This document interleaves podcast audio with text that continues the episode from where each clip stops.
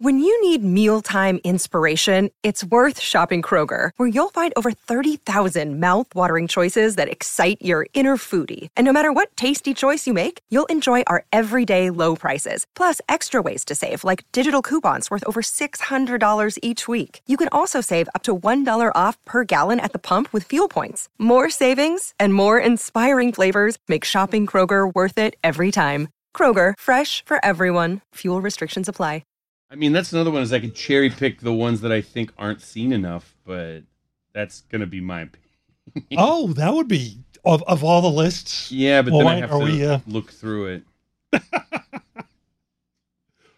Well, why we could do? How many lists are there, or how many? I mean, is probably six. What if you? What if you? What if you take one or two from each one list? or two from each list? that you think people have not seen? Oh, that's we can we can work with that. We Wanna can try that? Yeah, let's try that. That would Okay. be great. That would be fantastic. So yeah, so I'm not no Big Lebowski's not making my cut. Yeah, no, that, that that's. Uh, That's Everyone everybody talks about. I think that. people have heard of it. Mm-hmm. what um, uh, I think I first I'd, I'd heard James' stuff a lot, but I, I saw you at the L.A. Podfest when you showed up as um, Sebastian Gorka. Gorka, yes, Yeah, good that with was- the Chapo Trap House guy. Yeah, that was. You know, I did a lot of good for his career. You know, it's It's we- it's a weird place gone. because he's carved out a very popular niche career for himself in the alt right, where he's like the number one speaking guest at their events and stuff. But How sad is that? everyone in showbiz goes, James, why are you picking someone like that who's so obscure to do an impression of? And I'm like, he's their number one guy. not- You yes, just don't know he's about only him. obscure to you. Hey, Well, Tucker what, you did Carlson that used thing to a be while ago where you had to explain to people that it wasn't him, right? That was. Oh, that happens sometimes Yeah, yeah. in many ways. that was, but he, he does a dead on Gorka and and Bernie. Um, but yeah, that was that was hilarious. By the way, do we have have you have you? I talked to Dave. Gorka's favorite movies. Zulu. Triumph of the Will. Now we have to pay him. The Third Man. Unfortunate ending, but the Third Man. Um, uh, and then also before we go in, have you heard anything? I talked to Dave, David not uh, Dave Anthony, who's um, good friend and did the show with uh, Oh, yeah. with Gareth. Uh, Matt Christman is he uh, is he still with us? Uh, Who? Matt Christman after the Oh, you know, I heard about that tangentially. I think he just had a really bad hangover okay. because he did tweet something. I was- yeah the, the Hillary thing There was, was, a dis- there was a display of life. Yeah. and he's probably still got hangover. this is this is Four easily my later. favorite political podcast. Uh, these um, and they did a live. What was it on Twitch? I didn't even know what that was. I'm I'm not Uh, 20, so I had to Google it. Twitch is a live streaming service that started with video gamers, and it's becoming a thing where people just use it to broadcast. So they, they did election night coverage, and they were drinking heavily, and I would check back and forth between. It was an amazing yin and yang between CNN, which was the most devastatingly boring thing on the planet, and then these guys. I came back at one point, and and We're and, getting some numbers in from Polk County.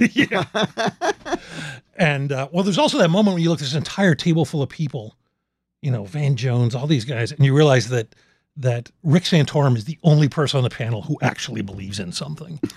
So depressing. And I flip back over, and and Matt, one of the guys there, had drunk so much he was almost thought he was doing a bit, and he was just absolutely losing his mind on the air, which was pretty pretty entertaining. But Uh, yeah, Um, you know, I love drinking, but Yeah, uh, not- I also learned in college not to drink when you're performing. yes, Unless I, I'll drink as much as the audience is drinking, That but seems- never more. Well, there was there was uh, oh my god, do you you you been I don't know the Beat Farmers? Does anybody remember the Beat Farmers? Vaguely. Great band out of San Diego. They were sort of a cowpunk band in the eighties. You Don knows them. And I used to go see them at the Palomino, and they were a seriously drinking band. They would they would take shots from the audience all night long, and then Country Dick, their drummer and one of their singers, would do. Uh, he'd do a little campfire thing. He'd come out in the audience and sit down, and then people would pass joints around. And pretty much every night after a show, you'd walk out and you would see um, the roadies pulling the uh, uh, instruments and Country Dick's comatose form into the back of the van. it was pretty amazing, pretty amazing. And then he died on stage. So, Well, there you are. uh, but anyway, we are on stage. What a hero! yes, like Moliere. in his boots. Come on, who hasn't died on stage? What comedian hasn't died on stage? What a be- it's the best way to go. Um, but shall we? Are we? Uh, okay, we're. we're uh,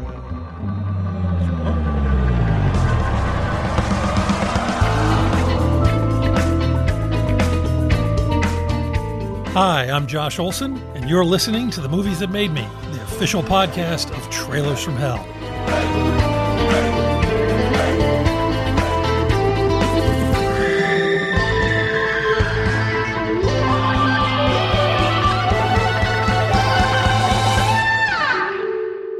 We are here this week with uh, the great comedian James Adomian.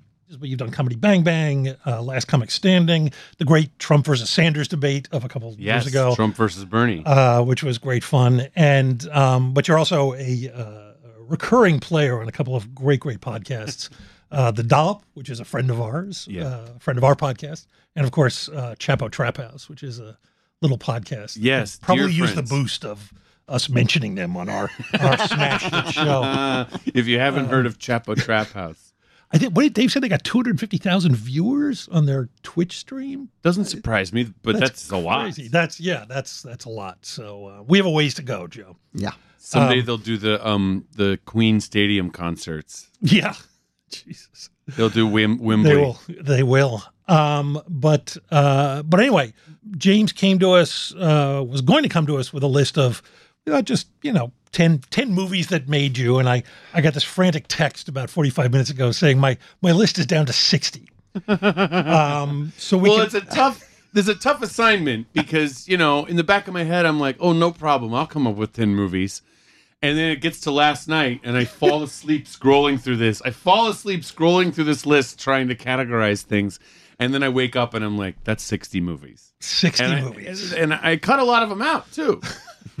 um, So, well, well, we thought we talked a little bit before it started. We thought what we do because he's broken them down into a bunch of different categories, and we thought we can either do a six-hour show, or what we could do is we could take a couple from each category that are lesser known, and And that might be the focus best way of to go. So you could take a category and then take one or two that are less known from that, and we can talk about those, or we can just talk about the Big Lebowski for an hour. But I feel like our listeners are probably So yeah, there was like yeah, there's like funny movies, there's movies that were influential in my childhood, there's space movies, there's sort of like tragic, mind-blowing apocalyptic movies, and then there's some uncategorizable ones, and then there's like war epics, and then there's uh, gay and gay adjacent movies and and then a couple documentaries. So So why don't Well, let's why just- not? Why let's just take okay. Sorry, what should I write that down? What's the first list? first list I have is the really funny movies. What is what is what's the most obscure funny movie that you love that people ought to know? Okay, so I'm looking through these. I'm not gonna I'm not gonna tell you the ones that I am not gonna list off here, but Don't say boy, Gremlins. tough one. How? What if I say? Now here's what if I say, OSS 117, Oh, uh, okay, sure. the French James Yeah. Bond parody. yes, There's two of them, so I'm cheating. Yes, yes. Uh, no, that's great. Ca- Cairo, Nest of Spies, and Lost in Rio. Uh, they star uh, Jean- Dujardin. yeah, Jean Dujardin. Jean Dujardin from The Artist. You, Yep. Most people know him. And this was a couple years before that. And I, Same director. uh, same director, and I saw, oh, what's his name again? Um, Michel Has I can't pronounce Havnash- it. Ha- Havana. Michael Havnatius. Havanasius, There maybe. you go. Yeah. I saw those movies, uh, both of them on the big screen at the Nuart and maybe some other similar theater here in LA, and uh, both of them sparsely attended, and just the people that showed up were just laughing the whole Yeah. time. It's French. There's subtitles, and I don't. I never learned French. There's a few phrases I know, but I really. But it's- you read English. yes, I do. I'm, I'm relearning how to read English, teaching myself. No, but Uh, I feel like Berlitz. people people don't. It, it's all. I've I've rarely been to a sold out subtitled movie. Well, subtitled movies just don't don't don't hack it anymore. Eh, People don't want to read. It was it was it was the, it was the, uh, a death knell to uh, importing foreign movies. Really. What when And- people stopped reading? Yeah, it's, it happened in the seventies and eighties. They just decided suddenly, and and it, concurrently with that, they decided they didn't like dubbing. So, So that, that was a, that was a big problem for out people who are trying to sell Unless they're movies silent. over here. a la l'artiste. Well, that that's true. Or when they have, um, you know, uh, I don't remember what the movie was with um, Robert Pattinson playing Salvador Dali as a young man. Um, it was like a French Spanish co-production, one of those money from multiple European Right. countries, but it was in English. And I, I- I loved the movie, but I was like, God damn it, this should have been in Spanish with subtitles. Right. but then no one would have seen it. Then no, Although I'm I not would have sure- seen it twice, uh, making up for millions. Right. But no, the OSS. one- Now I'm. This is my stupidity. Um, there's actually a whole bunch of straight OSS. Yeah, this is a parody of uh, what, Yes. what was a subgenre, basically. But, There's but, the but- French OSS movies from the 60s Yeah, that are like and- their and- James Bond. And Clutch, Claude Chabrol did a whole bunch of them. Uh, Yeah. And and uh, they were it it was a whole it was a whole James Bond ripoff kind of um, subspecies. Oh no, that. But I mean, but the specific OSS. There's there's a series of those movies about that character, um, specifically. like Fantomas. Kind of, yeah. And then, and I don't, I don't know enough about the history of them. to and I haven't seen those either. I just Yeah. saw the parody, and it was just exactly those what I wanted wonderful. at the time. The color, just the color. I could eat those movies. Um, They're just, they're the, like, the OSS Santisset. yeah, yeah, yeah. He, he, yeah. It looks, it looks a lot like Goldfinger, and he, Mm-hmm. and he in the wardrobe and everything looks a lot like Sean Connery, James Bond. Well, doesn't he? Yeah, every he and yeah, yeah. and you know he's so- he's Jean Dujardin from the artist. People know he's uh, with this hilarious face and the mugging. yeah, Th- this this is he's like that in these movies, and they're really really funny gags comedically. One of the things I love about a great comedy is when every scene works by itself as a sketch, Mhm. and that's true of these movies. yeah. Every scene, there's like these ten minute scenes where you're like, oh, that could just live. You could just screen that by itself, and it would work. Yeah. Um, they're they're funny in very smart and dumb ways at the same time, which I'm a big fan of. Um, well, you can almost watch them seriously if you have no sense of humor and take them as a. yeah, uh, yes, uh, professors of film and sociology can Yeah. enjoy them too. yeah, exactly. But no, but that's also a genre. I mean, we're uh, you know, I'm I'm a huge fan. That's why I was so stunned that I didn't know about the original French ones. Mhm. I love James Bond knockoffs. I mean, I have an entire box set of the German Commissar X Yeah. movies, which are I don't know. This is Oh, German comedy. no, no, they're well, they're funny. They're they're um Accidentally, yeah, but that that period of it's only a few years Yeah. too um, of everybody in the world making a James Bond knockoff. spy craze. Yeah, and there's a series of books about this character in Germany. There's 800 of them, and they made numerous movies. And there's a box set of I think the first seven. I'm not sure if they did more, and they're um, yeah, they're very much that. Uh, Um, who's the what's the author of the um, uh, uh, uh, spy who came in from the cold? I'm missing his name. John Carré. le Carré. Yeah, Le Carré. Yes. I love I love that. I love those books. Yeah, yeah, Um I, I, I love reading those on the page. There's a lot of serious spy fiction in movies and books, and I, I I've seen a lot of it and I've read a little bit of it, and um, I just love any chance to send it up. yeah. Um, and there's a lot of tropes from uh, the James Bond movies that they make fun of in this uh, series. I think it's Cairo Nest of Spies, where there's a scene where there's like um, uh, international criminal gangsters and uh, Jean Dujardin in a circle, and they're sort of trading witty barbs. And then there's one guy that's a dumb guy that doesn't get how to do the suggestive thing. Because they're saying, I forget how the joke goes, but they're like, chickens who don't roost at night ought to be careful. Right. You know, suggesting. And then it gets to this guy and he keeps messing it up. And they're like, you don't know how to do this. um, and there's another, there's another brilliant visual, physical scene with music with very few words where he's chasing someone through um, like a North African fortress city. And uh, and it's just slapstick where you know there's all these James Bond movies where there's some chase, he gets lost. and you think, why didn't that ever happen to James Bond? He gets lost in this labyrinth city, and it's so funny because you're like, well, I never would have thought to, to go there if I'm Right. making a James Bond type movie. I guess I was just starting to Don. You know, one of the things I love about doing this is there's so many movies I get turned on to, but then also it reminds me because I've been sitting on. I haven't seen them since the theater, and I somehow have these French Blu-rays of them that I have not watched yet. It's been years since I've seen them. I'm, I'm sitting here going, I'm, I'm I'm going home to watch those tonight. Unless you come up with eight other movies. and I have to Josh's, watch Josh's movie them. watching has increased exponentially since he started. yeah, this it's just got you know a little more. variety. You, so you're saying you have No, I have. I've seen them, and I have French Blu-rays. I don't think they've been released over here. What, uh, what's of, this? of those of those two. I have them on yeah. DVD, Oh, so I, I don't know if they're on Blu-ray or not. Um, here's an But- interesting thing too, because obviously Filmstruck uh, is going away, uh, the the channel, but that was always the, that and the Criterion Collection are focused more on like older movies that I appreciate watching. But something like that is a more recent Mhm. Um, movie, and I don't think something like that lives on either Netflix or Filmstruck. And I, there's like not a place for movies like that, or you know, it's a, a- That's an interesting point. Another thing you have to go buy or see it in the theater is Pedro Almodovar movies. Right. Um, they're not on Netflix because Well, no, he's the- he's like probably holding out for more money. I feel like am I wrong? Isn't there a, a Criterion set coming, or they've been doing him? Oh, now But- Almodovar. Yeah, yeah, but yeah, no, that's that's a that's a good point. I mean, who's Mm.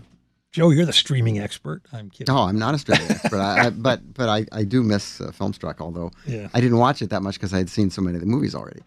Uh, but I think the fact that it's uh, that it's gone is um, just a sign of how confused the rights holders are about what they're going to do with their libraries. And Yeah. when Everybody's trying to do their own Netflix. yeah, and they're all and well, you know, since Fox bought Disney, and now all these movies are migrating from one place to another, and everybody's trying to get together their supposed film library. Uh, I mean, Warner Brothers owns two thirds of all the American movies ever made, and yet, uh, how many places are there for you to see them? Only Turner Classic Movies. right. You could do a you could do some kind of stupid thriller movie where there's a MacGuffin that is the disc that has all the it's the all the original prints of the movies and Right. it's like give me the movies. Oh God, the entire cinematic oeuvre of the world. Well, I might as well. I might as well since I brought him up. I might as well Almodovar into it. Sure. Oh wait, now we're skipping over to. Uh, oh no, is this still comedy, or are you gonna? Well, he. This, I because mean, some of them are not funny. You could go gay adjacent. this is gay adjacent, but this Gay is also adjacent, in my. Um, this is also in my uh, Spanish uh, bucket. Um, You didn't. This is so confused. I didn't mention my Spanish bucket. This episode is ruined. I love. He did not mention a Spanish bucket. I love Almodovar, and I think it's not his most obscure movie, and it's definitely got play and and critical attention in America. But I love Bad Education. Oh yeah.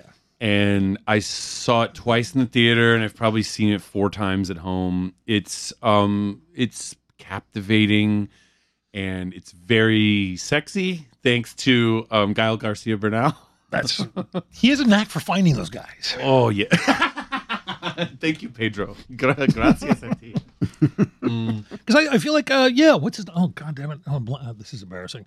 I'll fix it in the um um you know, the great the great uh no country for old men guy. Oh, oh, oh, um, um, Losing uh, my mind. Javier Bardem. Yes, thank you very much. I will cut that and I'll act like I didn't have a brain fart. Um, yeah, it wasn't Javier Bardem's first. It was the first thing I ever saw him in was uh, Javier Matador, and I just remember thinking, Matador like, is the one where he's movie he's star. the injured in the opening scene. Yeah. and there's the I don't know. Maybe it, should I describe the other character as an incel?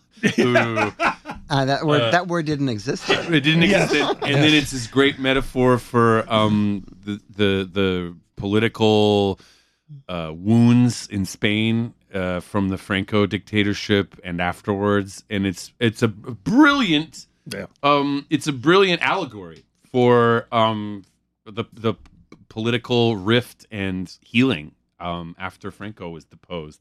But that yeah, I knew that. I knew that. We all knew that, right? But, but I mean. I mean, uh, Matt. I could easily have said Matador is brilliant. Uh, that's another one I just Yeah. I love. I haven't seen it as many times, but Bad Education is a movie that I will put on sometimes if I'm just stoned or whatever. really just uh, Um, and the ending, I remember the ending. You know, sometimes you're in a movie theater for two hours and you're like, "When's this movie going to end?" Or sometimes you see the art. You, you're like, you know, I'm, I'm into it. The ending somehow is a surprise, even Yeah. though it's a full length movie. You're like, "Oh, it's over," and they did it. and it's perfect. and um, I remember, you know, there's a little bit of there's it, it, more than a little bit of um, winking behind the camera and breaking the fourth wall as the movie progresses. And there's movies within movies. And I remember, and there's sort of a message as me as a filmmaker. And I remember, I, I, I think I s- think I saw it at the ArcLight. Uh, he got a sta- he got a That's rapid usually right. standing ovation Yeah. at- when, when they cut to credits on that movie because you didn't see exactly how he was going to land the plane, and then it just it's done. And then I remember, I remember, I remember seeing some guy in the front row standing up and cheering and applauding, and I'm like, is that Pedro Almodovar's cousin or is that him? Fantastic. Um, but yeah, what I lo- I I lo- I love that movie. Um, and it it it's another one. So so well, I've only done two films so far, but but I uh, brightly colored films seem to uh, speak to you. sure I do. I mean, I mean, I could get to my black and white bucket too if you need to. I just saw the Third Man on you Wednesday. didn't mention a bucket. That bucket. God. I, I just I Two saw buckets he The, I didn't saw the Third. Man on, and that was the that was I soaked up a lot of black and white. Yeah. I saw that. Um, but yeah, um, um, Bad Education. Uh, uh, it, it really it deals with some touchy subjects like um not only uh Catholic priest abuse of children, but also like how you deal with that as a grown up right. and you get the feeling that it's sort of it's coming from a place of personal wounds and healing them and i think a lot of people appreciate that a lot of people have gone through abuse or known people that have gone through abuse and i feel like it's, it was very cathartic and handled in ways that were funny at times which you don't expect. Right. you don't expect. And so he weaved this very interesting uh, murder and intrigue tale around uh, the aftermath years later of, uh, of priest abuse Hmm. um, and obviously that's something and this came out what probably 10 years ago maybe 12 i'm guessing um i- it's obviously blown up as a big news story since then um so Which always was- surprised. I just always thought that was just a given. I'm always surprised when What the, we- the, known that abuse went on? about- Yeah, I mean that's Well, uh, yeah, but it was one of those things that a you didn't talk about, right. uh, and b you just figured, well, it's under the radar, and who knows how many there are, and it's not my business. And but the fact is that you know all the while that I was I was brought up Catholic, and, and all, all the while that was going on. And when I think back at some of the things that I saw when I was a kid that I didn't understand, uh, I think it was it was pretty widespread, and I think a lot of people knew about it. Yeah. Yeah. I mean, I just remember when Sinead did that thing on SNL and people lost their minds and Yeah. were thinking, have I fallen? Well, because into, they didn't know why. I fall into some alternate universe. They didn't know where- why she did that. She's, she's just being mean to the Pope. you know? Right. right. Right. You're right. They Uh, knew. uh, if she had if she had ten more seconds, maybe she could have given the backstory. if if the if the corporate controlled propaganda medium of television had allowed her That's right. maybe a thirty minute special, we all would have learned something more. well, that would have been on your list. Sorry, now I'm just imagining the the uh, peak, 30 peak- minutes of her peak ripping up photos? No, just like the NBC Sinead O'Connor special from you know 1987 or whatever that was. That uh, It would be it would be classic. that would be great. Someone needs to go back and do. Welcome to From Beneath the Hollywood Sign. If you love old movies, Hollywood history, or the golden age of filmmaking, you've come to the right place. This is the podcast that talks about amazing stories of Tinseltown from another era and fascinating conversations with writer producer Steve Cuden and actress writer Nan McNamara. one particular argument, he ended up dislocating Ava's jaw. Ava, she was such a tough cookie. Rather than cry or scream or anything like that, she Or call the police. or call the police like she should have. Exactly. What does she do? She takes an ashtray and she knocks him over the head and knocks him unconscious. That's how she fought back. She didn't know what to do, so she called Louis B. Mayer. I think I've killed Howard Hughes. What do I do? Revisit a time when the pictures were still big and everyone was ready for their close up. When you want Tyrone Power instead of Tom Hardy, Jennifer Jones instead of Jennifer Lawrence, or Robert Mitchum rather than Robert Pattinson, then From Beneath the Hollywood Sign is the gin joint for you.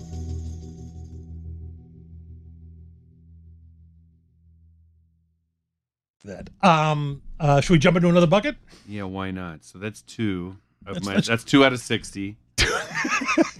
Making- I think we're making real headway here. So let me go with my child my list of childhood movies and God, this is some of these are bigger names, you know. Um and this is tough. What's your most obscure childhood movie? Well, it's not. A, there's two that I'm thinking that are Okay. relatively obscure, but you know what? I'm gonna go with. Um, I'm gonna go with the Rocketeer. To some, it was the fulfillment of a dream.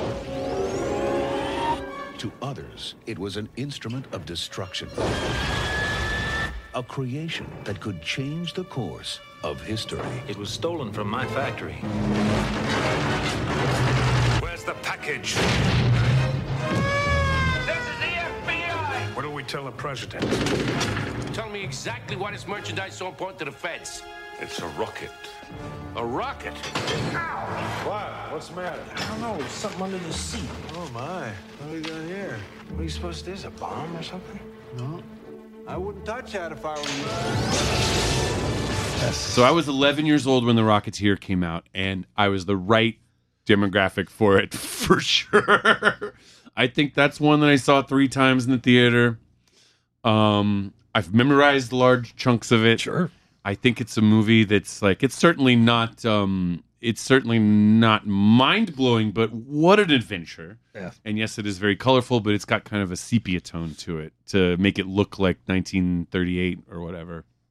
It's like right on the eve of on the cusp of World War II, where there's Nazis, but we're not at world war with them yet.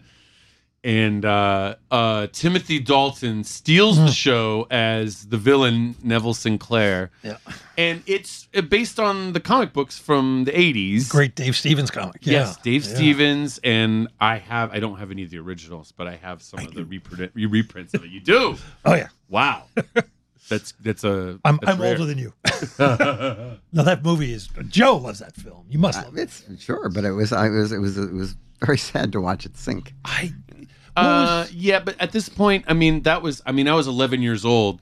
I was reading. I remember that was the first time I read reviews and argued with them in my head. Like, like no, because some some film writer didn't like it and was saying it. I remember very distinctly Yeah. the phrase in 1991 in this review of The Rocketeer. Pastiche of pastiche, and I that's when I learned the word pastiche, Oh. And I was I was Who wrote that? Do you remember who wrote I that? don't remember. I'd have to Ah. look it up. But I was like, Fuck 'em. you They deserve to be obscure. Fuck 'em. Fuckhole. Yeah. oh, that's not. I Um, love you're that obviously not. You're obviously not a kid with their life in front of them.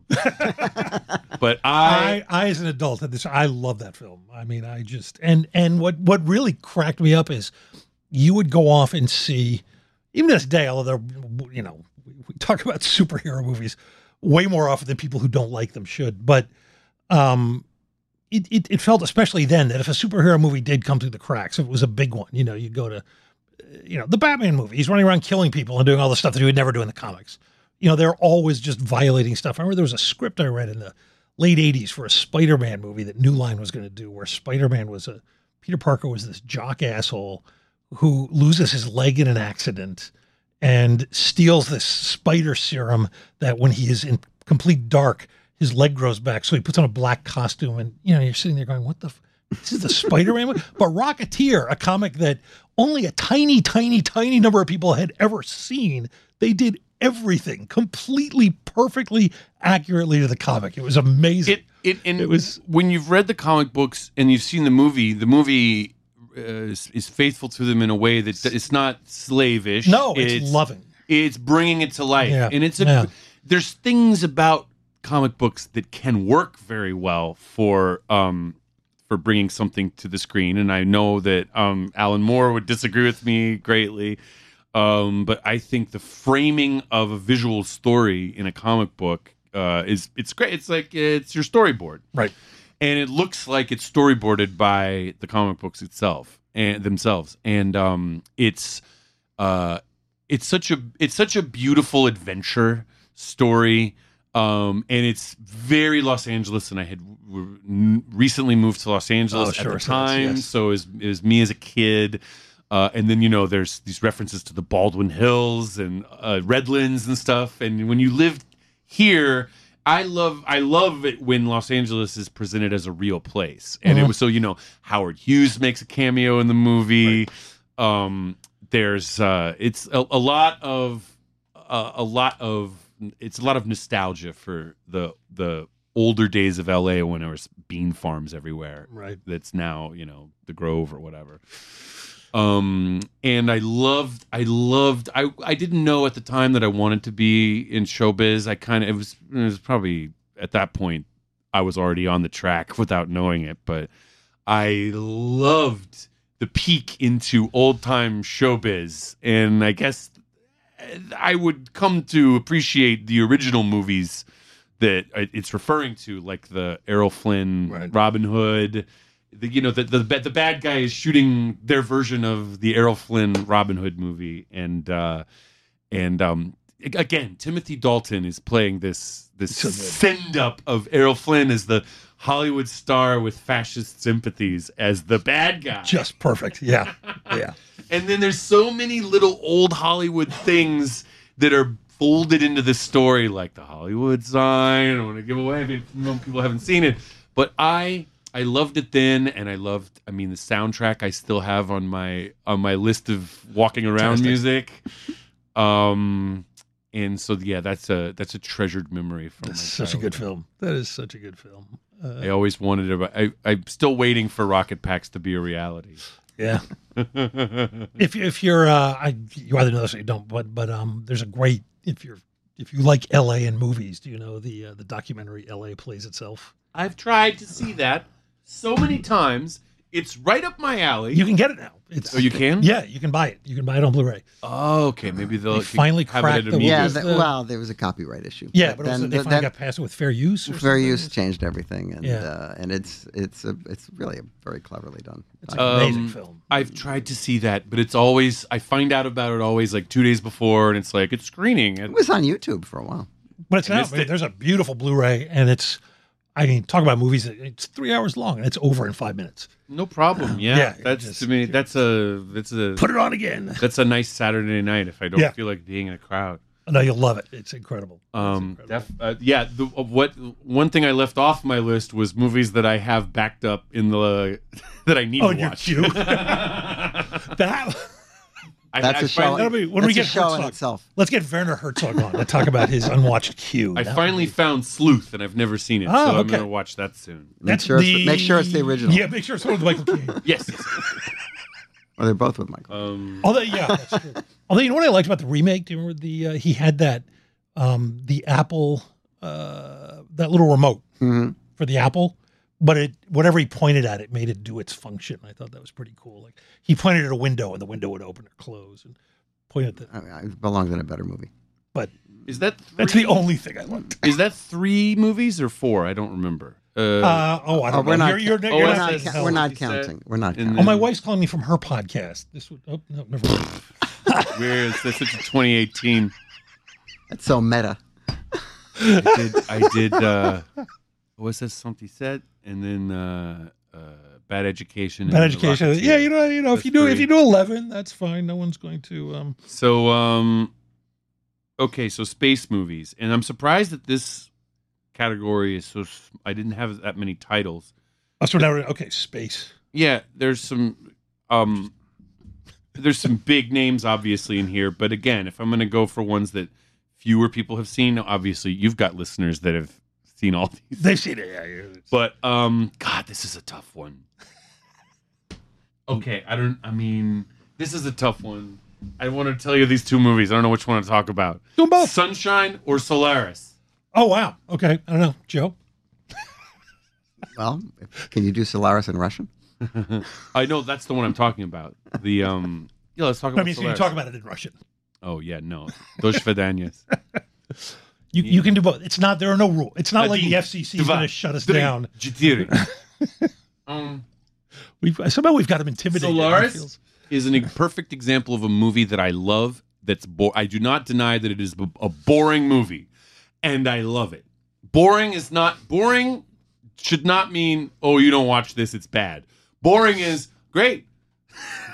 Let's get into this boring movie because then it dawns on you how interesting it is by the end Sure. and even you know from the beginning and it's beautiful it's boring in a way that's like you can get lost in it and it's a it's um i think i saw that not long ago for the maybe 10 years ago i saw it for the first time uh i, I had a good cable package maybe and that's when i saw solaris i don't think I've Clooney's seen great it. in it. I think. Is who I'm making that was a terrible joke. That is a I bad said I said Clooney is great Oh, in it. George Clooney? yeah. i would love to see him dropped into the soviet version of No, the movie. remake. They did remake it with him. i know Yeah, I, mean, I oh, have not yeah, seen no, the drop remake him in it. Eh. Um, I uh, I'm fascinated by what he was uh, Tarkovsky was able to get away with uh, with no resources, and I'm I've wondered I've wondered sometimes like how did they, how did they get cameras? how did, did they make their was there like Soviet cameras that they made? Yeah, they just- the state or gave did them they, to them. or the They are- state bought them from Italy or something. Uh, you, I always wonder that. Um, it's uh, it's black and white, I think, right? Yeah. Uh, if yeah, okay. And um, the way they render some of these special effects, and then having learned later on that he didn't have the money to show a long journey through space, so he makes up for it with the it, it- where that scene would have gone with the pacing and the timing of the story. He has the guy driving through Moscow. And then you're, and then you're, at at one point you're watching it and you're like, what is this? What is, what is this? It's so trippy. This weird, dr- silent drive through the freeways of Moscow. And then you're like, oh, he didn't have money for sending a guy to this other planet. Uh, so there's like a, a metaphor within the movie for what's happening in the movie. How how were those? I, I should know. I feel like maybe I've, how were those films financed? Were they Is Russian. right? No, so, so was the state Forced labor. Is wa- vodka money. doling out a few a few uh, rubles for them? A shekel Yes, here, large shekel grain there. shipments Yeah, in exchange for uh, reels of film.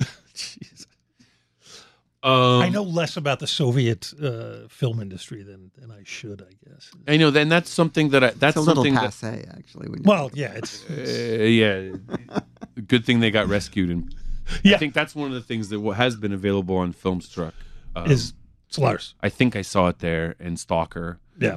Um, and so uh, uh, I that's I it's it's it's scary in a way that's not jumpy at all.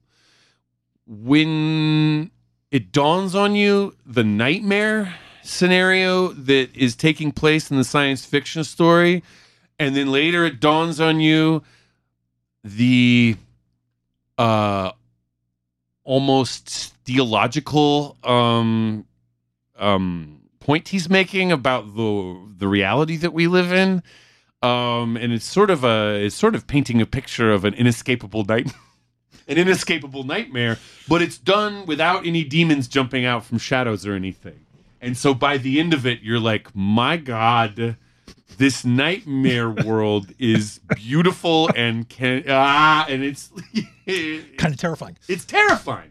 It's terrifying.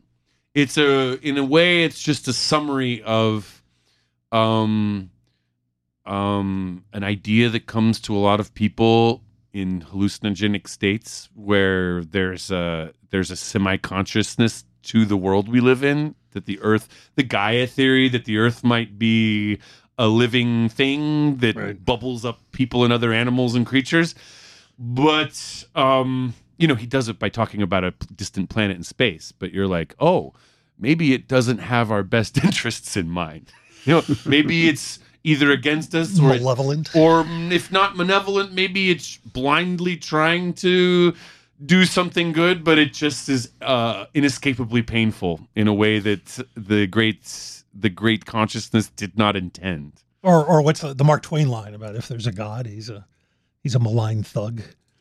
yeah, and I, I yeah, I think um, I would have like uh, uh, if only Mark Twain could have seen Solaris.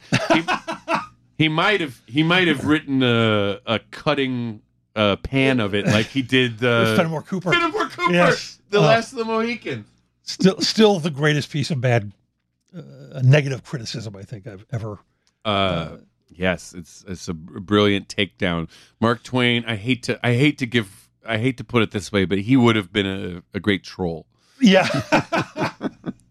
you would have, although I am, I'm actually friends with, um, we talk about, I don't know, is this, we, we don't bag on movies here, but I'm, I'm friends with a Turkish critic named Ali Arikan because I wrote probably the only fan mail I've ever written to a film critic in my life. No, one guy panned History of Violence and I thought he got some stuff right. And I sent him a thank you, which very much confused him.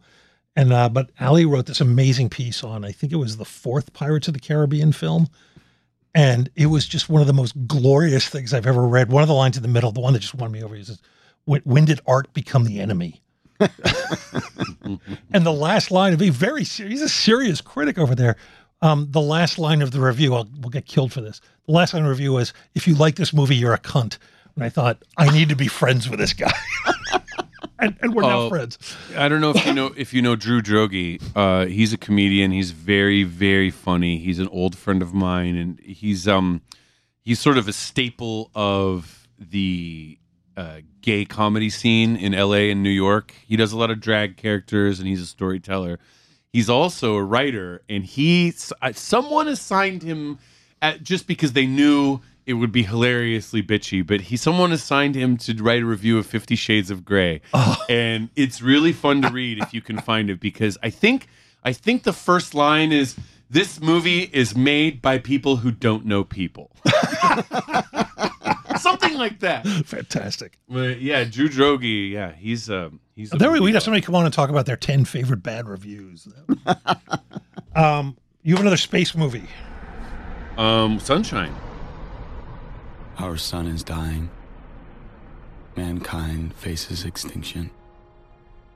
16 months ago, I, Robert Capa, and a crew of seven left Earth frozen in a solar winter. Our mission reignite the sun before it's too late. Welcome to Icarus 2.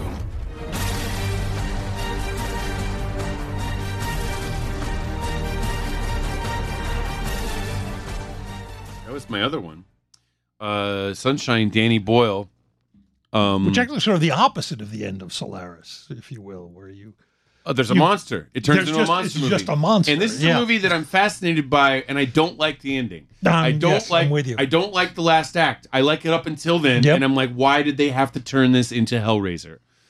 Um, I like it right up until then, and it's it. In fact, it's uh high on my list for someone should remake it in the wait a little while 10 Right. 20 years someone should remake it Without that ending. uh without that ending because it's so fascinating up until then Yeah. There- No, I'm with you. I, I think. the you know it's and it's it's a it's a doomed astronaut story which i'm a sucker for uh the sun is fading and they have to go the last hope of humanity is to detonate all of the nuclear material they can muster and to reignite the sun so that uh so that the solar system doesn't burn out and go cold and um and it's fascinating you know it's just it's just fascinating with any doomed astronaut story to see uh How you they know, the best laid that. plans Yeah. of astronauts and men uh like the little mistakes that happen and um you know it's in some ways it's like a doomed it's like a doomed sailor story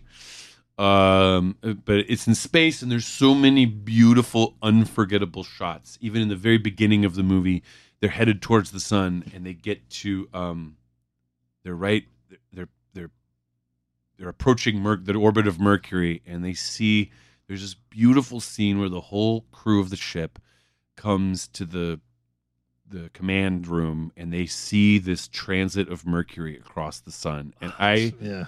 that scene alone to me is something I think of sometimes. Um, I I remember watching that movie on an airplane once, and I like rewound it to watch that scene again because it's just what if I have to I have to take off I take my hat off to the screenwriter for going. This will look good Yeah. because a lot of people are like, well, you know, you're writing something, you're like, what does the guy say? What does they what do they say? What do they say? How does it forward the plot? And you're like, doesn't really necessarily forward the plot at all. It's just a beautiful shot of Mercury crossing the sun. And um I don't know how they did it. I don't want to know. No, me, God, no, in my no, mind, no. they sent a spaceship out there Sure. and they filmed Mercury. I think it was that was Alex Garland. I think who wrote that. Was that the first thing they did together? Yeah. Um, yeah, no, I'm with you. And, and weirdly, as you said that earlier, I'm not. I'm not even being funny. I feel the exact same way about Titanic.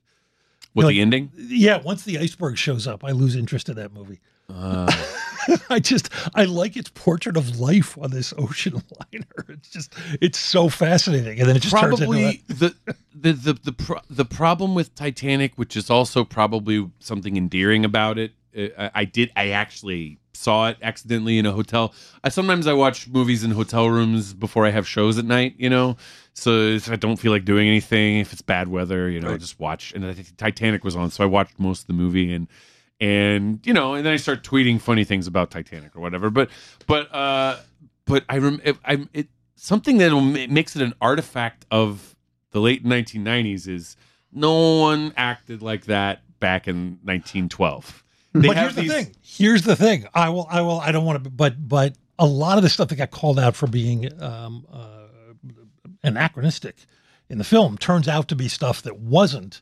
Cameron is just a psychotic researcher. So there were there were one or two lines that people really give a shit for, and he actually turns out people did talk.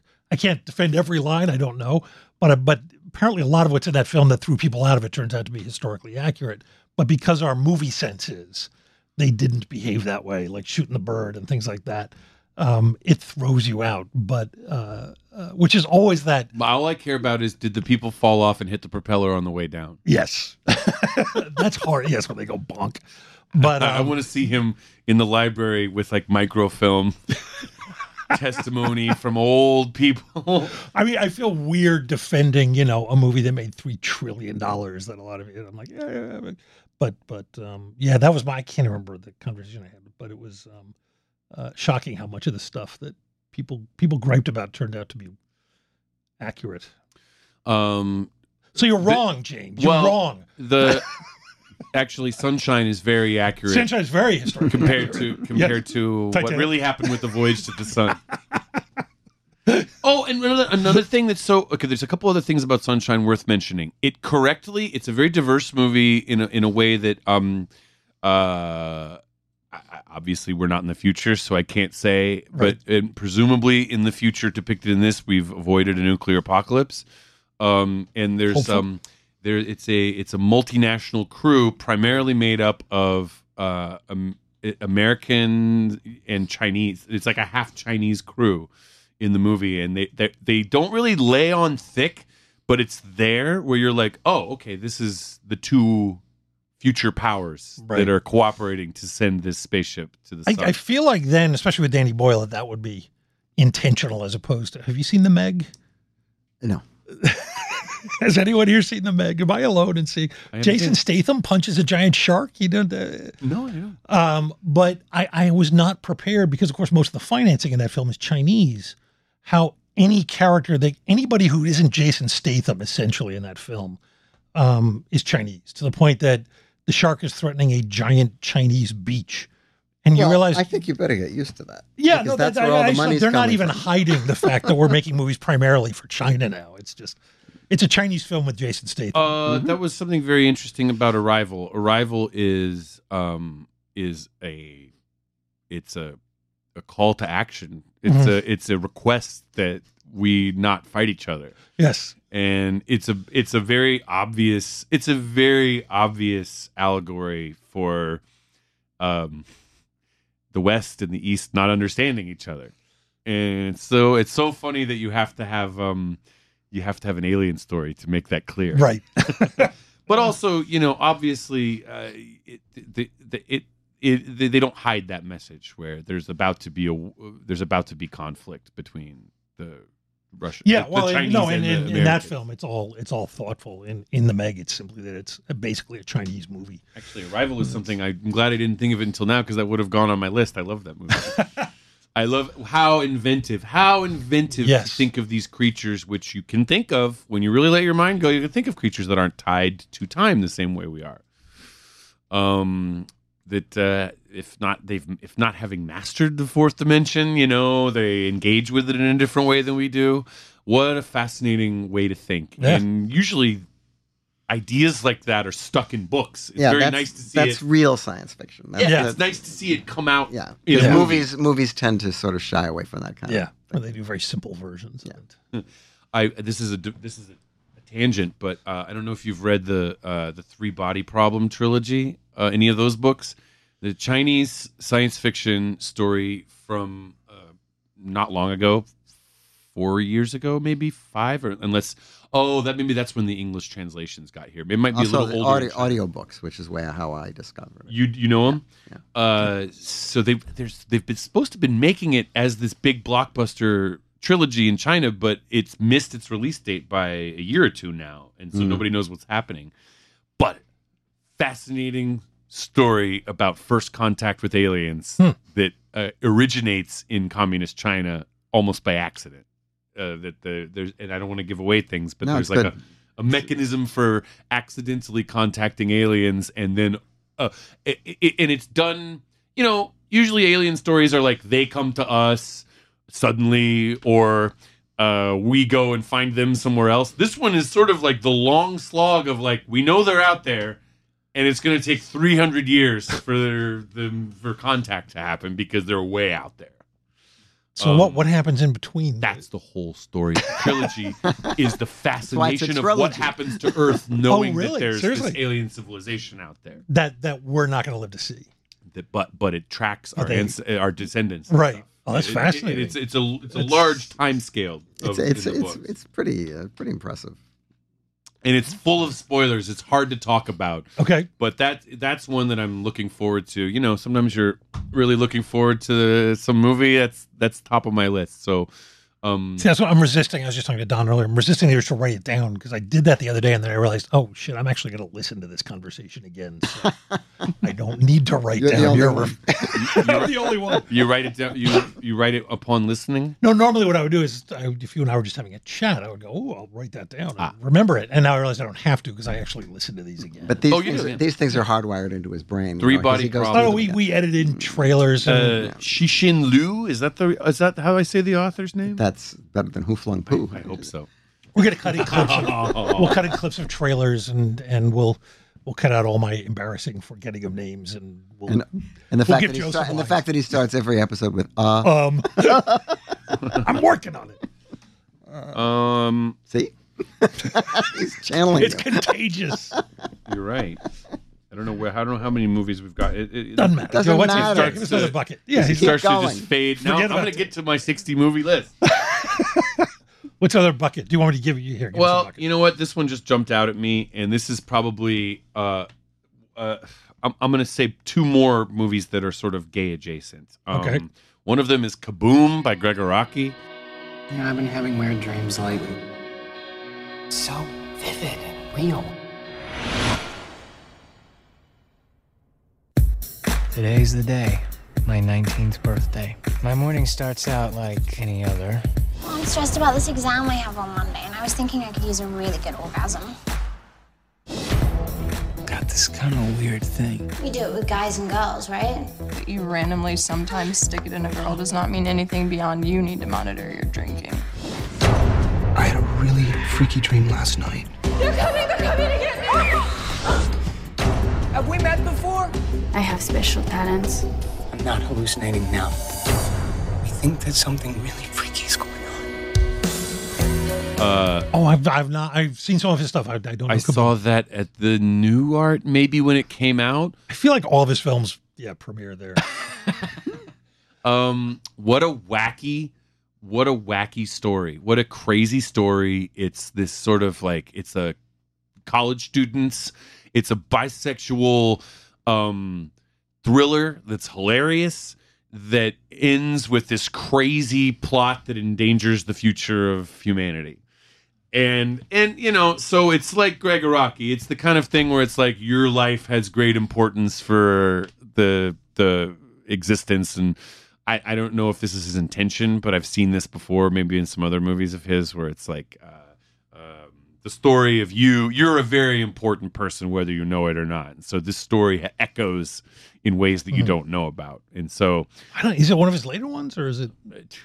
It's a couple, 2011. Oh, I right. think. Okay. couple years ago. Uh, Okay, so 2011, and it's another. It's a very sexy. I mean, it's a very sexy, uh, gay-friendly um, movie, and then it, the the main character is bi, which you don't you don't see enough of until I'm going to bring up another one here in a second. But uh, but you know, I I probably see a lot more queer cinema than most people, but not as much as a lot of other qu- queer people in Los Angeles. I'm somewhere in the middle. So I see the I see the I see the ones that I think are going to be the most interesting, and it's got elements of science fiction, and it's and it it's, it's an example of being able to tell a story that that tr- that that's not it's not very expensively done. I mean, he might listen to this and go, "What are you talking about?" It was my for- personal fortune that went into it, but it doesn't. It it there, there's not a lot of um, mind blowing special effects, but it has the um, implications. There's a lot of bang for the buck. Um, and I admire movies like that where you're like, oh, you could have made this for a modest budget with just some investors or something, and it looks great. And it's a story that isn't stuck. It's not like you know a family stuck in a house or something. It, it, it has a impact that's sort of like worldwide, and uh, there's conspiracy elements, and um, I'm a big fan of I'm a big fan of that movie, and I I, I, I I've seen that not as many as some of my other favorite movies. I think I've seen it three times. Usually to be, usually with some boyfriend or some date. Like, hey, let's watch this I because just wanted to know. I like him. I'm not. I'm. I'm. I'd be writing it down if I hadn't figured that. out. kaboom, kaboom. I loved it then, and I love it now. And you know what else I'll say, uh, in the vein of my um, bisexual hero movies, Alexander by Oliver Stone. I love it, and I know people hate it. I fucking love it. I've known many great men in my life. Only one Colossus. A king isn't born, he's made.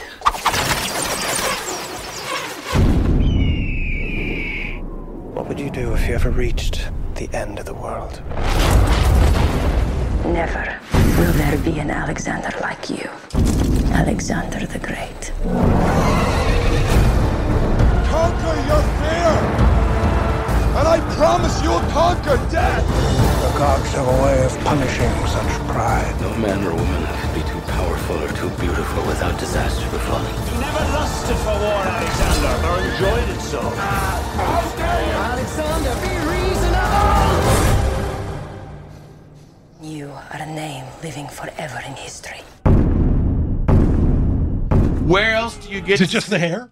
Huh? Is it just the hair? I Or love is there- it. I lo- it's the sexiest. It's like it's like oh, what if Braveheart was sexy and du- less dumb? um, the- the- it's like it's like Braveheart. They push the gay guy out the window. In Alexander, the gay guy is the Braveheart guy. That's yes. Um, but I come love on. it. I think it was. I think it was. I think it was um unfairly cut and hidden and Aren't there a couple of versions of that? there's a Yeah, bunch of you seen versions of it. Uh, I think Does it ever get? I saw it it gets TV play sometimes. No, but did, did, did- like, isn't there? There is a It's Oliver a quote, Stone a quote cut. director's cut. Yes, Yeah. and I think that's probably the best one. That's the Okay. one that doesn't That's- cut out um, a lot of uh, stuff that a studio is terrified of putting in a gay movie. There's a lot more sex in the director's Mm-hmm. cut, and you, it's amazing because you don't think of Oliver Stone as someone who is queer cinema. Oh well, okay, yeah. I thought you meant As yeah, a okay, sexual maybe. being. But yeah, I mean, I personally don't think of Oliver Stone the man as a sexual creature.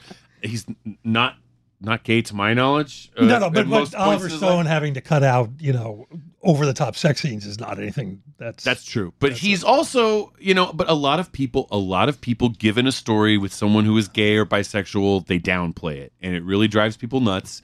Um, there's a major motion picture out right now where that's one of the that's one of the main critiques. Oliver Stone had Oliver Stone from pure honesty as a filmmaker Yeah.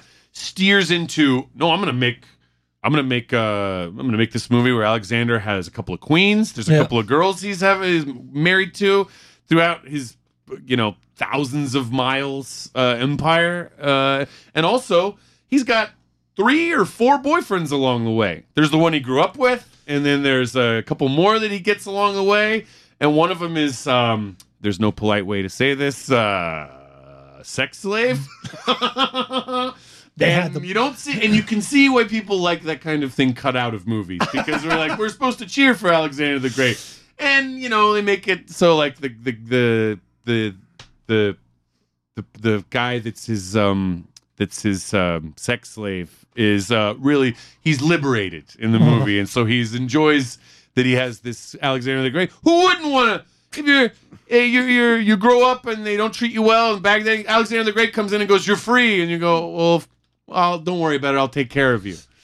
And so there's a lot of massage scenes that didn't make the theatrical cut that are in the that are in the I, director's. that actually sounds in character for him. though. I mean, he he I think revels in kind of, you know, putting things in your face that other people might be afraid to show you. yeah, and I salute and, and his that can go honesty terribly because wrong sometimes. But it's, he doesn't yeah. seem he you know there's a lot of directors that would feel uncomfortable with that and be like well we don't know to put that in and he i mean alexander by all accounts was a, a, a very sexual person in the way that we don't think of sex these days they didn't have defined sexualities like we do now it, it wasn't you weren't a straight or gay person back then Right. if you were a king you had lots of lovers Yeah. and um Ever you.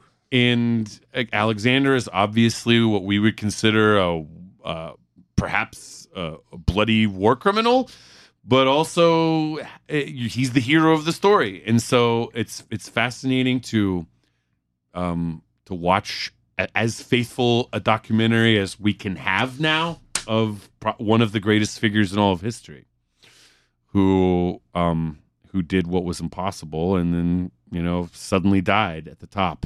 That that is one I think about every now and then, going back to and and. Have you seen the director's cut?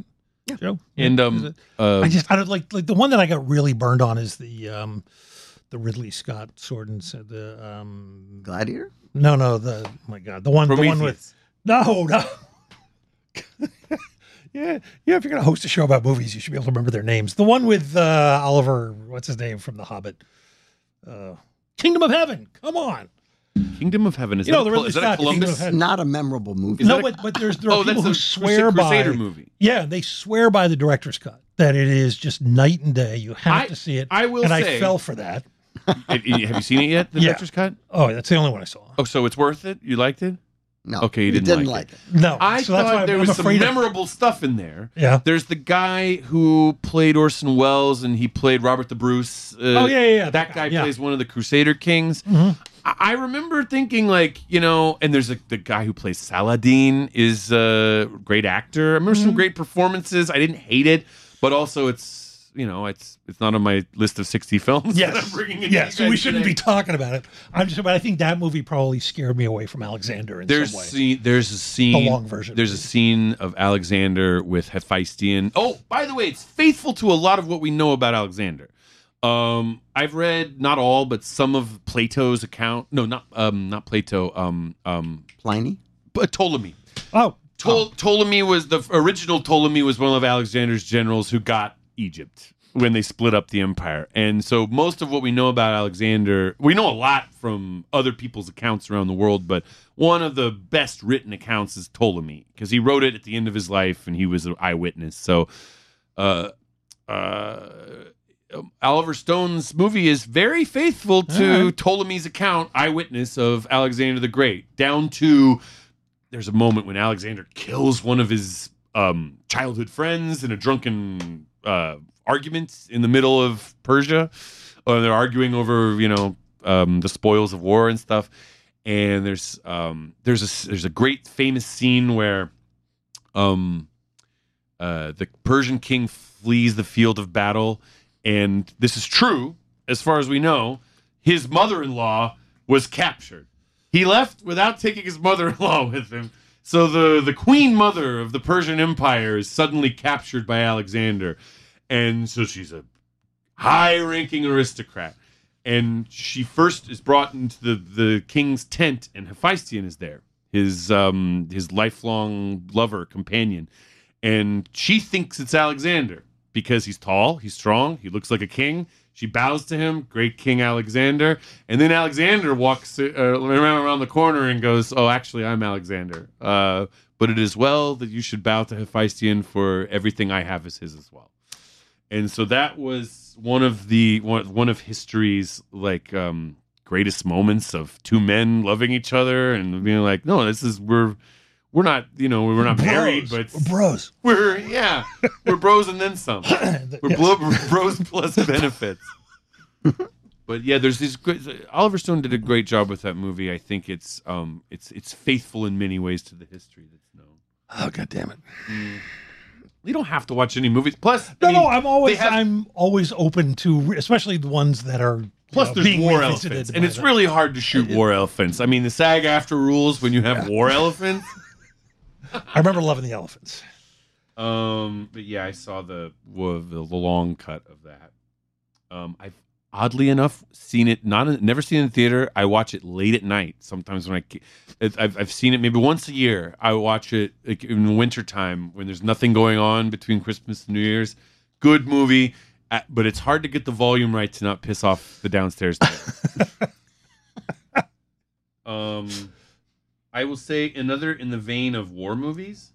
Um, tough one. We're in the war bucket now. We're in the war bucket now. I'll say it. Say it. Henry V. It was a time of courtiers and kings. It was the turning point for the English throne. May I, with right and conscience, make this claim? It was one of history's greatest adventures, led by a soldier who wouldn't retreat. Once more into the breach, dear friends! Once more! A lover who wouldn't give up. Is it possible that I should love the enemy of France? But in loving me, you should love the friend of France. It's a it's a family favorite of my family. really? Yep. Uh, my brother my brother knows it better than I do. It's probably, in my opinion, the best Shakespeare movie that I've ever seen. Um, and there's a older Henry V, you know, Yeah. that from world right after World War II. That's very of its time. But this one's from 1990, I think. Uh, yeah, it was 89, Branagh's first film.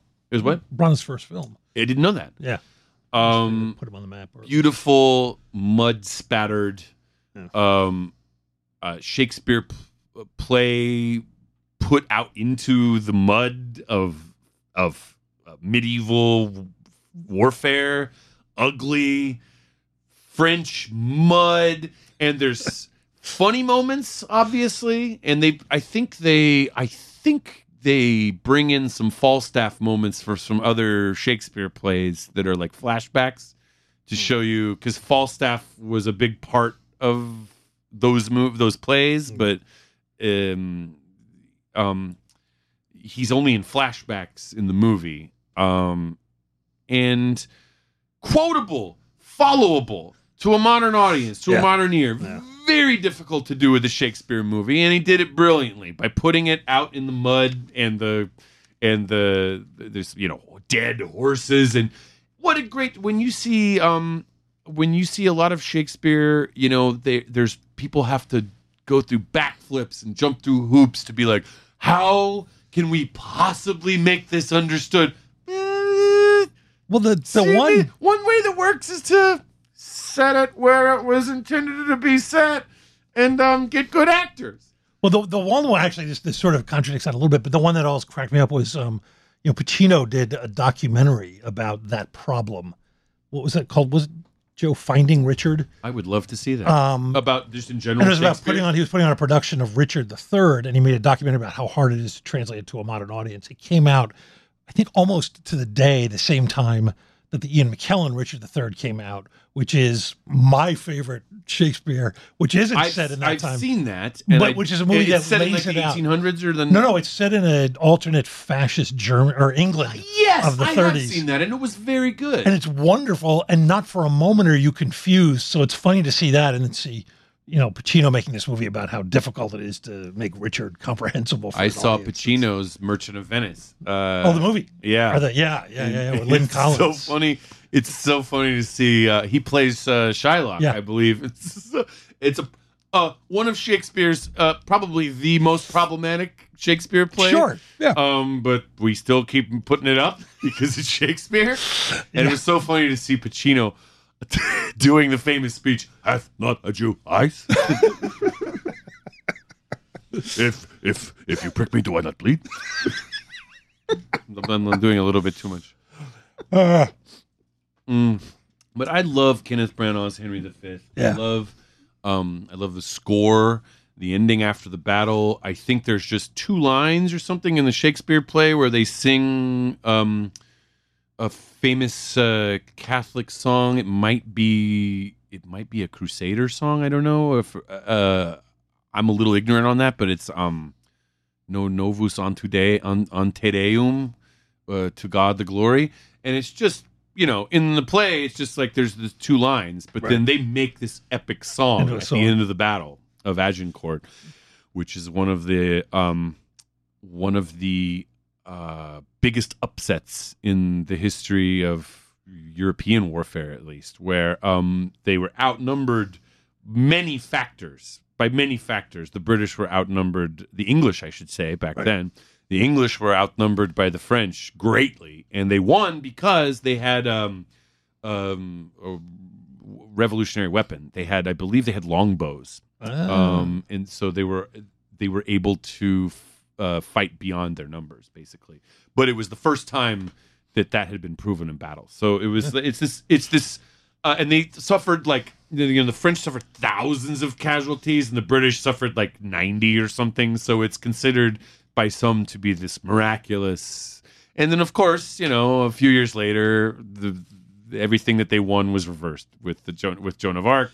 It, it, it, when you really look at the historical context, you're like, any great moment where you the you your guys win, eh, wait twenty years, Yeah, fifty give years, give hundred time. years, Give it then it gets reversed. Nothing ever lasts. A victory never lasts, and a defeat never lasts. And don't bring a short bow to a longbow fight. Okay, that's the pull quote. Um, What's yeah. your What's your next bucket? Give us another bucket here. What are we? Uh, Uh, yeah, and you know the there's the and I I know back, the I'm famous Crispin's Day speech from that play. Oh, really? From Kenneth Branagh's version of it, and it's uh, I mean I I mean I- Feel free. I probably don't remember at the nope at this point, but like, oh, um, oh god damn it, uh, shall hold their manhoods cheap, and it it's just very Kenneth Branagh. What a classy Western- episode. You what? What a classy episode. Oh, I got Shakespeare. What's the, let me see if there's any really dirty bathos movies I can give you. I don't know how many we're at. Doesn't matter. it doesn't matter. Oh, you're back to that ringtone. Sorry. Hello. Joe takes phone calls during the show. No, sorry, it's the wrong number. Uh, I'll say Snowpiercer. This chaos. A Thousand people in an iron box. 18 years I've hated the train. 18 years I've waited for this moment. This is the world. The train saved humanity. The engine lasts forever. The population must always be kept in balance. I thought it, it uh, like Elysium was a very good metaphor for the way um, capitalism functions worldwide. Um, and it's just, a, but uh, Elysium was maybe not quite a success as a storytelling movie. As a, it, it I loved Elysium, and I know it got panned, but uh, I think Snowpiercer does an even better job with the metaphor, with the storytelling, and just what a great movie. But, but a- by almost, but by being unafraid to be pure metaphor, almost because it's. Um, I, I have a small. I got I got approached about doing that one, and um, What you were Uh, they to direct to, no, no, no, to write, to write, to write, and um, uh, I I had read the comics and and really enjoyed them, but I, I haven't read the comics. but I was not. Um, and it, a limitation of mine seeing the film. I I felt like I didn't know how to sell the reality of the metaphor. It was so completely just there's so many points where I'm just going, but this doesn't make any people wouldn't you couldn't great metaphor, but does it work as and somehow they managed to as absurd and I'm saying this with love because I love the film. It's such an insane concept to try to actually show and I love embody. it. I And yet love it works. It, It, works. uh, I don't know who directed it. Do you? Um, um, I want to say Bong, Bong- Bong Soo Hong. Bong Soo-hong. Bong Soo Yeah. Hong. It reminds me of Terry Gilliam in a way. Yeah. Of Yep. of let's take this thing and make it deliberately not realistic. Yeah. To Yeah. uh, f- focus in with laser focus on what the reality is. Yeah, and I guess my the- problem, I couldn't make that leap as a writer. I can make it as an audience if you do it right, and they did it right. I just could not. Um, it was it was so well done. I've only seen it once. I I bought it, but I haven't I haven't watched it at home. I should. Um, it's funny. Um, Tilda Swinton a- as a cartoonish villain. Yeah. Um, very funny. Um, it's funny even in in. Uh, am I right that Michael Palin is in the beginning of it? Uh, or am I thinking of some other actor? Palin in the beginning? Maybe he's no, not. no. Um, Another British actor that's a famous legend. Uh, Oh no, John Hurt. it's John Hurt. Yeah. One of his last pictures. then, Yeah, huh? yeah, yeah. Um, and uh, I'm sorry, I convinced, I confused Michael Palin and John Hurt. Um, That often happens. um, it, it, even in the, it's it's it's showing a, a nightmare, like a beyond a dystopia, Sure, where the yeah. only people left in the world are stuck on this high speed train. Um, and the world is turned to snow, and it's very interesting that the way we struggle with our looming global warming catastrophe is to depict a world that's gone too cold because that's the only way we can wrestle with the idea. I guess um um um what's it called? Sunshine also deals with a future that's too cold. Yeah. And Snowpiercer does as well. We only still under, understand even even when we acknowledge reality, we're in denial. Well, if if I guess people think you're preaching too much or it's Right. too on the nose if you're talking about global warming, and maybe maybe it's tar- harder to make those stories. I don't know, but uh, also um, Ed Harris. Uh, I love, I love, I love a I love a sympathetic bad guy. I love a bad guy that downplays what a bad guy he is, and I love it when they have a scene in the movie where the bad guy lets you in on the bad guy logic. I, I, and it when it's done well, and it's done so well in that movie with like, like again, like larger than life levels of metaphor and nightmare uh, for how how how the most fortunate ruling elites treat the rest of the people on the train. Yeah. Um, if you think of the train as human society. I hadn't noticed that. What?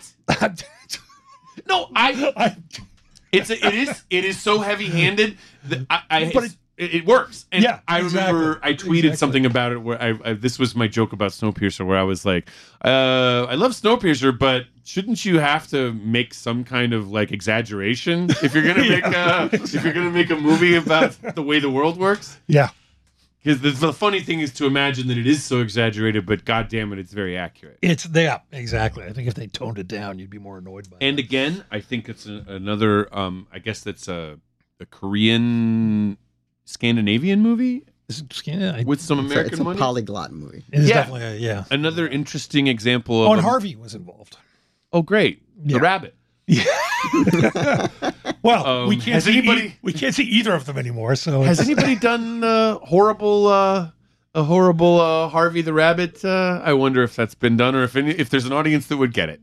Oh, you mean a, a The imaginary rabbit, Like but a horror Harvey. version? You mean a remake? Oh, you mean but But it's Harvey Weinstein. but it's Ooh. And it, So- so, so it's the shadow. It's the shadow of the imaginary rabbit, but it's going like, "Will you do me this favor? Yeah. Will you please do me this favor for me? Will you do this, please? please come over next to this plant. Please come up to my Come to hotel. this plant. But I trust. Believe me, I'm real.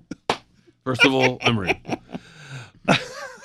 Um, And I can get you work. I didn't know he was involved. That's too bad. I hope he doesn't get any of the money from it. I he somehow was involved in in He's got to screwing pay up all the, those lawyers. screwing a- up the distribution of it. I think. He's involved in a lot of great movies. The trouble with the, it, problem. the trouble with him in distribution is that he, once he buys the movie, he decides he wants to change it. Yeah, and I think that was with, and they decided not to change the film, so he kind of killed the distribution. Is that Yeah. correct? Oh, there was a fight. We're not going to change this or that. yeah, because it was hard to. It well, he did never not get he big never met a release. movie he didn't want to cut. What's that? He never met a movie he didn't want to cut. I got it. But, Um, I, I, I, I loved it so much. It's an international film. It's a, it's, it's gr- diverse in a great way. Yeah. The fight scenes are brutal in the best ways. Like it works as a great martial arts movie. Um, and it's just once you're on board the train, it's what a great story. Yeah, What a great story. And I think it's it, it you could teach people how to make movies by watching that. And that's actually that's a good way to think of things. I think I, I think uh, sometimes I watch a movie and I like it so much, and I'm like, they should teach that to the guys that are more successful filmmakers. oh well, listen to me lecture rich guys. I don't think I don't think any rich guys listen to our show. No. How far in are we? And I don't know how many. Pretty more I far. got. We're pretty far. All right, You want to give us one more bucket, and then if uh, One more. Uh, well, I don't know whether to say. I, I and I'm oh the the the movies I'm skipping over. I'm I'm ashamed of myself. Should right, I I- have a title for this one, by the way. It'll be the many buckets of James Adomian. Um, His bucket list, really. His you bucket list. You know what? This is this is one. I'll, I'll say this. Uh, maybe. Uh, Almost too obvious. I will mention. Um, I, I mentioned the Third Man in passing. That's probably my favorite movie. We know it. We love it. Um, the, uh, it, it looks like the inside of my dreams. and uh, I've, I've, I've memorized most of it, and I it reminds me of being drunk at the movies. I, I commandeered a college screening room one time to show it to me and, and one friend. There's no better movie to watch with a bottle of wine than The Third Man. um, so that that uh, it's been spoken about a lot. So I will leave that. Um, I will say two movies that probably are more recent that uh, didn't get the correct attention. I thought Okay. one of them is very fun and wacky, and the other one's um, dark. Um, Turbo Kid and Oh, is that I and know? Good Time. I saw Turbo Kid. Talk about saw it Turbo- festival. it's on my queue list. Uh, it is on my Netflix I saw it at a festival. It's not- Turbo Kid, not I- an easy Michael movie Michael to see. Ironside, right? Turbo Kid, I tried to see it at a festival at South by Southwest and I missed it. Um, and I, I watched it finally on an airplane. Oh no, I heard the soundtrack on an airplane, and it was it's this killer soundtrack that's like uh, Tron, or and it's a deliberate throwback to the kind of um, movie they used to make in the '80s, and it's kind of like a throwback. It's like an '80s fake sci-fi future movie, and they even deliberately set it in the apocalyptic future of 1997, and it's Fantastic. made now. I love that. So I love that. so I love that, and it's it's very tongue in cheek, and it's uh I believe a very low budget Canadian production, um, and the soundtrack is mind blowingly good. Uh, Le Matos, I believe, is the people that the the band or the collective that did the artist that did the the soundtrack, and it's like. Uh, uh, I- oh boy, oh boy! I, I, I sometimes when I go running, not often enough. That's I listen to that soundtrack. Um, but uh, what a fun movie! And I think of that as an example of the kind of movie that I would make if somebody gave me a Mm. small amount of money. Like uh, w- the, uh, um, Michael Ironsides is in it. Uh, what a great turn! Doesn't he have like he has an iPad robot stuff on yeah, him? yeah, and, yeah.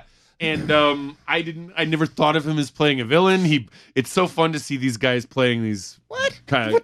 These kids, Michael Uh, Ironside. I I don't- Ironside I was always a villain. Oh, really? He's Scanners. He's Scanners. Oh, you're right. That's that's Okay. where that's where yeah he leapt upon the world was uh, Um, blows the guy's head up. but you're okay. So I okay. You're right. Okay, so his cruelty was justified in this movie. Yes. but it, it's it's it's a cruel movie and it's scary, but more than anything, it's funny, and it, it's sort of a funny movie posing as a scary movie. Mm-hmm. Um, and uh, it, it, it, there's there's a, a young kid break it, it, sort of introduces a few young actors that uh, I'm, I was happy to learn about for the first time. I don't remember their names because they're still young. Um, but uh, what a great uh, what a great festival movie, and I don't think it got a lot of play in theatrical release, No. but it's out there. And it's worth watching because oh, Well, it to is me- on Netflix. I know that because it's, is in on my, Netflix? it's in my queue. I know that. it's an example of a movie that is worth watching to see what the kind of really fun movie experience that you could make with a very low budget and not just limit yourself to again I keep saying this people talking in a house. That's my example of a low budget movie that I I, can't, don't I can't, really like I can't wait much. till you see Sleuth. And and what? It's a big house though. Uh, and what's the dark one? Um, good time. Next. You're incredible. Do you understand? Yeah. I'm serious. You think I could have done that without you standing next to me being strong? Are you feeling this? Are you feeling because I'm feeling right now? Yeah, I'm cold. You cold? Yeah. Let's get to Virginia, man. a good time with Robert Pattinson. I, Yeah. I absolutely loved, and actually both uh, that I saw in Los Feliz Three, just like I saw um, um, what was the one I just, oh Snowpiercer I saw there too. Ah. So we saw Good Time at the Los Feliz Three. They always do a good job of showing either the three smartest independent films or the three funniest you want to laugh at these ironically films because they know they're in Los Feliz. um, Yeah, I, I really enjoyed that. I loved Good Time. The got- brother, the the What are their names? Um, the, the Safdies. the Safdie brothers. Yeah. Uh, what an unexpected movie. Yeah. Um, it is, and it takes place in Queens, and I ha- I I briefly lived in Queens. I have a lot of friends there and stuff. And what a it's like what a great Queens story. Uh, but different from the Queen, like from the Queens of um the um uh, Scorsese movies, you know. For sure, yes. Um, it, it, it, it it's very much right now. Uh, there's a look at this New York that's not.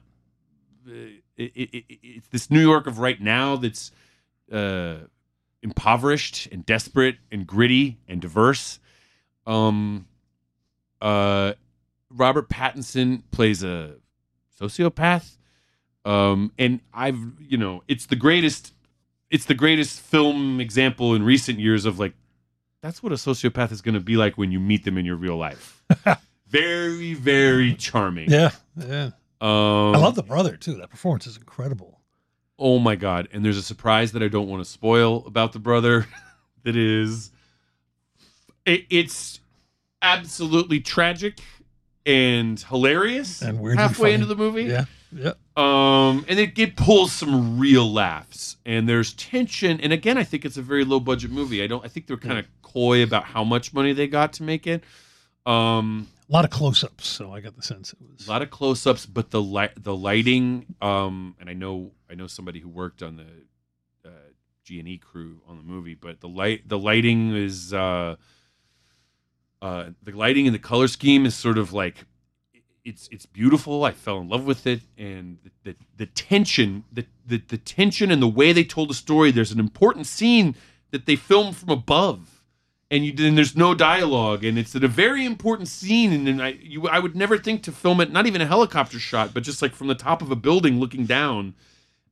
And it, it was just inventive in many ways and I really I I watched that with um uh someone I was dating at the time was a filmmaker and we we were both from the opening credits we were on the edge of our seats because it was the soundtrack and the the camera work and the acting and everything about it Yep. was like oh this is new.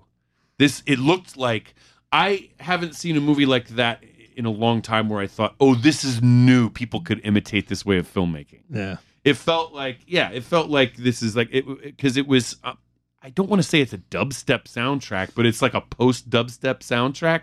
Uh and it was like um shit this looks Yeah. like when they've incorporated disco into cop chases back in the 70s In like 1974. right? yeah yeah McQ and uh what's it what, what's Yeah. the san francisco movie Uh, Brannigan. oh i don't think Oh, Bullitt um, but yeah Bullitt, i guess Bullitt, i didn't yes, narrow yes. it down Yeah. Mm. Uh, that's. I think also didn't they? Um, I had heard that they're the ones behind. I'm sure you have all seen it. That great YouTube uh, thing somebody cut together of Sam Jackson grilling Kavanaugh. Yeah. Have you- Safdie yeah, it was the Safdie brothers. Yeah. It came, it came Yeah. out that it was them. Oh my Uh, god! I mean, come on, let's get these guys famous. They, They're- they, they, they, but I should- also think that was their 58th movie or something. They're apparently they, this they, can, known. they've made a lot of Yeah. New York festival movies. And Yeah. like low budget. this was their first breakthrough. But have you seen it, Joe? Or No. Oh. good time. No. I, I I'd be interested in hearing your thoughts. It's really, really, really interesting Okay. and entertaining. But um, Excuse me.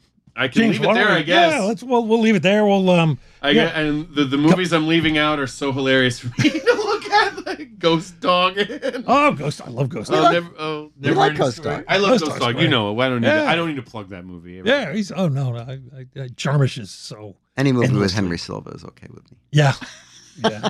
I love Paterson. His last one, the one with um um.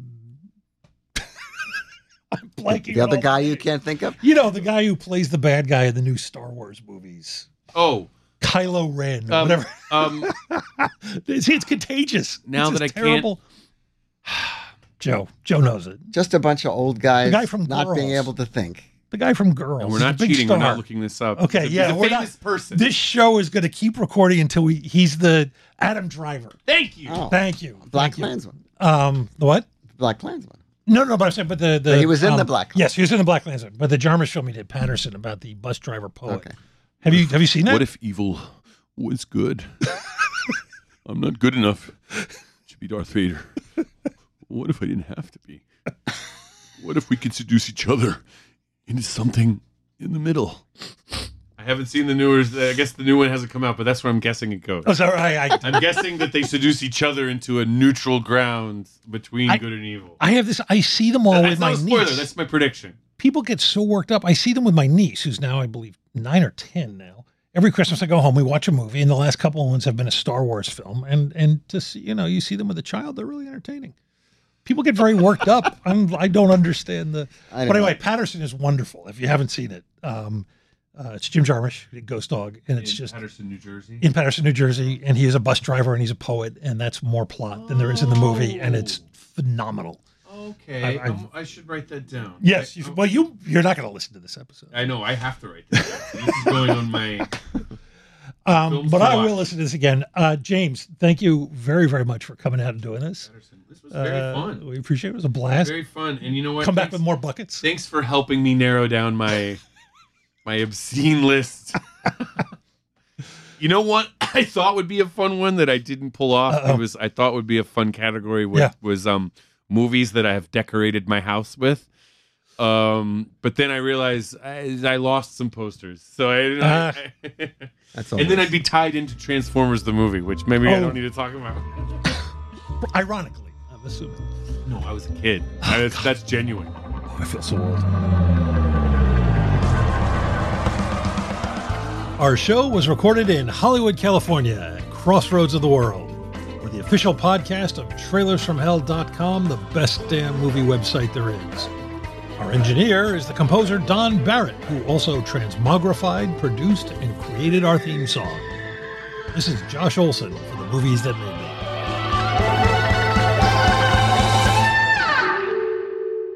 me. Yep.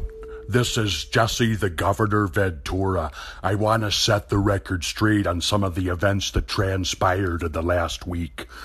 Yes, I met with Tim Walz, the governor elect of Minnesota. Now, the mainstream media, they said that I showed up looking like someone emptied an air filter. Here's what happened.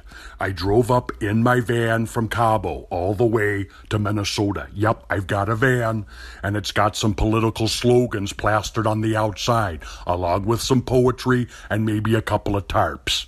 I parked the van on the lawn of the state capitol in St. Paul, and I was blasting my Jimi Hendrix 8 tracks. That's my prerogative as a former governor of the state.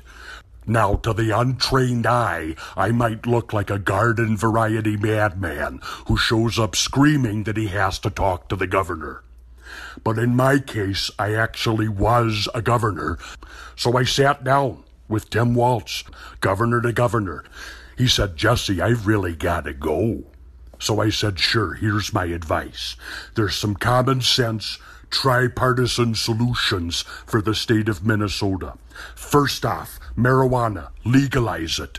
Not just medical marijuana, not just recreational marijuana. I'm talking about reckless, daytime, on the job use of all cannabinoids and hallucinogenic substances. Bring those jobs back to the upper Midwest. I'm talking about the tie dye and glass blowing industries. They're worth potentially billions of fractions of bitcoins. Second, I said you gotta do light rail, public transit. That was arguably my only accomplishment in office. Go big. Try a subway to Duluth with one stop in Moose Lake build a streetcar trolley that goes to Winnipeg, but it only goes one way. When you get up there, you've got to find your own way back. Build a high speed bullet train inside the Mall of America. And he said, Jesse, time's up. And I said, You're dead to me. He had me escorted out. So, yeah, well, that's what happened.